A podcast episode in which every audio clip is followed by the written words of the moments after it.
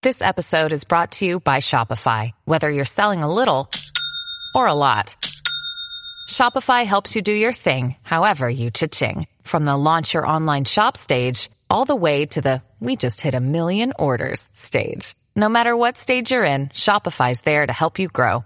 Sign up for a $1 per month trial period at shopify.com slash special offer, all lowercase. That's shopify.com slash special offer. बोलो जयकारा, बोल मेरे श्री गुरु महाराज की जय। श्री परमहंस अद्वैत मत श्री ग्रंथ, श्री प्रथम पाशाह जी का जीवन। महानिवारण। अब आप अधिकतर मौन रहने लगे। कभी श्री मौज में कुछ श्री वचन फरमा देते। एक दिन आपने वचन फरमाते हुए भविष्यवाणी की। अब हमने जाना है पुराने वस्त्र तो त्यागने ज़रूरी हैं। सेवक इन वचनों के रहस्य को ना समझ सके। जिस किसी ने कुछ समझा तो मुँह से कहते कुछ ना बनता था। श्री परमहंस दयाल जी श्री चरणों में कैसे विनय करे कि अपने श्री दर्शन से किरदारत करते रहे? अपनी निजी मोज अनुसार आपने निज धाम पधारने से दो मास सात दिन पूर्व, तीन मई सन 1919 को भगत खान चंद जी महात्मा योगात्मानंद जी तथा भगत अमीर चंद जी को बुलाया। उसी दिन टेरी में उत्तराधिकारी जानशिन किए विषय में श्री आज्ञा पत्र भगत अमीर चंद जी से लिखवाकर निज कर कमलों से भगत खान चंद जी को देकर फरमाया कि इसे संभाल कर रखें, समय पर काम आएगा। इसी श्री आज्ञा पत्र से में इस प्रकार आशाद थे। अजीजम खान चंद जी, साहिब सलमोह। बाद दावियात मजीद, हयात के वाजे।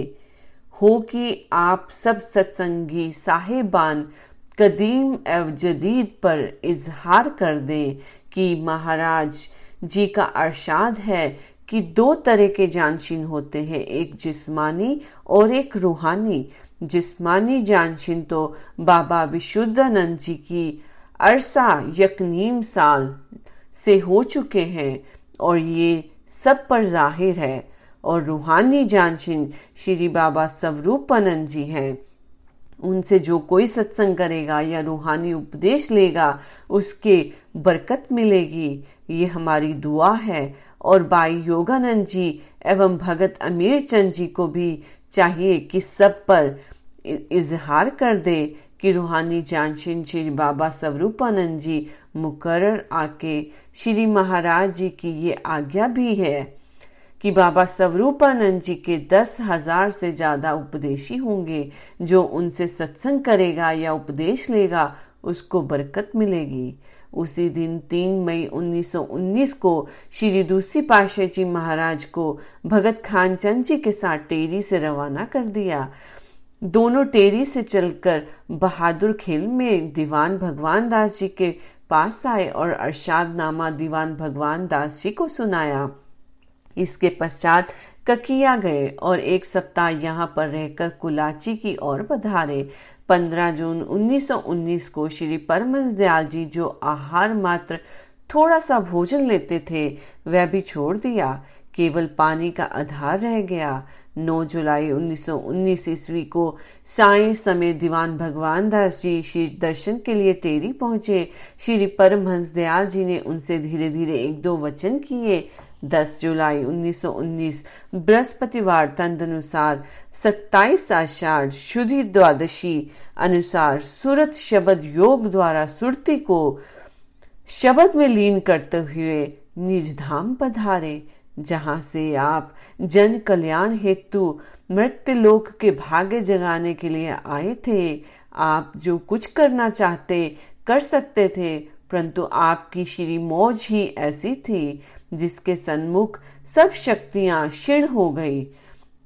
शास्त्रीय मर्यादा अनुसार आपको टेरी में भगत अमीर चंद जी के मकान में ही समाधि देगी हृदय विदारक दुखद समाचार टेरी के कुछ भक्तों एवं अन्य स्थानों पर रहने वाले प्रेमियों को पहुँचाया गया। समस्त प्रेमी विरे सागर में डूब गए, परंतु हो ही क्या सकता था? कई गंगा यमुनाएँ आँखों से बह निकली। भक्तों के हृदय की दशा कौन जाने? कैसी थी? उस प्रभु की मौज में कौन हस्तक्षेप कर सकता है? जैसे तैसे दुखी हृदय लेकर तन बदन की सुधि भूले हुए प्रेमी तेरी पहुँचे। श्री स्वामी स्वरूपानंद जी भी प्रेमियों सहित व्यास पूजा के शुभ पर्व को मनाने के लिए टेरी आ रहे थे। आते ही इस दुखद समाचार को सुनकर अत्यंत शोक, शोकातुर हुए। पुण्य स्थान स्थान से अनन्य सेवकों को बुलवाया तथा श्री गुरुदेव, श्री श्री 108 श्री परमंश दयाल जी की पुण्य स्मृति में भंडारा करवाया। अब प्रेमियों के नयन उस दिव्य ज्योति को निहारने के लिए आतुर हो रहे थे। हृदय में आशा निराशा के भंडार उठते थे। अब क्या होगा? कुछ एक तो पहले से जान चुके थे। शेष प्रेमियों को भी संकेतिक भाषा में धैर्य दिया गया। प्रेमियों को श्री परमहंस दयाल जी के संकेत समरण हो गए कि जबकि हमारा श्री, हमेशा श्री स्वामी स्वरूपानंद जी को श्री परमहंस दयाल जी भैया शब्द से संबोधित करते थे। आपने दो मास पूर्व ही आत्म शक्ति की पवित्र दात इन्हें सौंप दी थी। सर्व संगत को वह पवित्र वचन याद हो आए और जब श्री परमहंस दयाल जी, दूसरी पाशाही जी के लिए परमहंस दयाल जी पहली पाशाही जी आगरा में वचन फरमा रहे थे, रास्ता छोड़ दो, देखो परमहंस जी आ रहे हैं। 13 जुलाई सन 1919 को श्री व्यास पूजा के दिन सब संगत को रूहानी जानशीन उत्तराधिकारी का हुक्मनामा सुनाया गया। 2 अक्टूबर सन 1919 रूहानी जानशीन की रीति दिन निश्चित की गई। श्री वचनों को याद कर, हृदय को धैर्य देते हुए सबने श्री आज्ञा शिरोधार्य की। श्री स्वामी स्वरूपानंद जी महाराज को प्रणाम किया।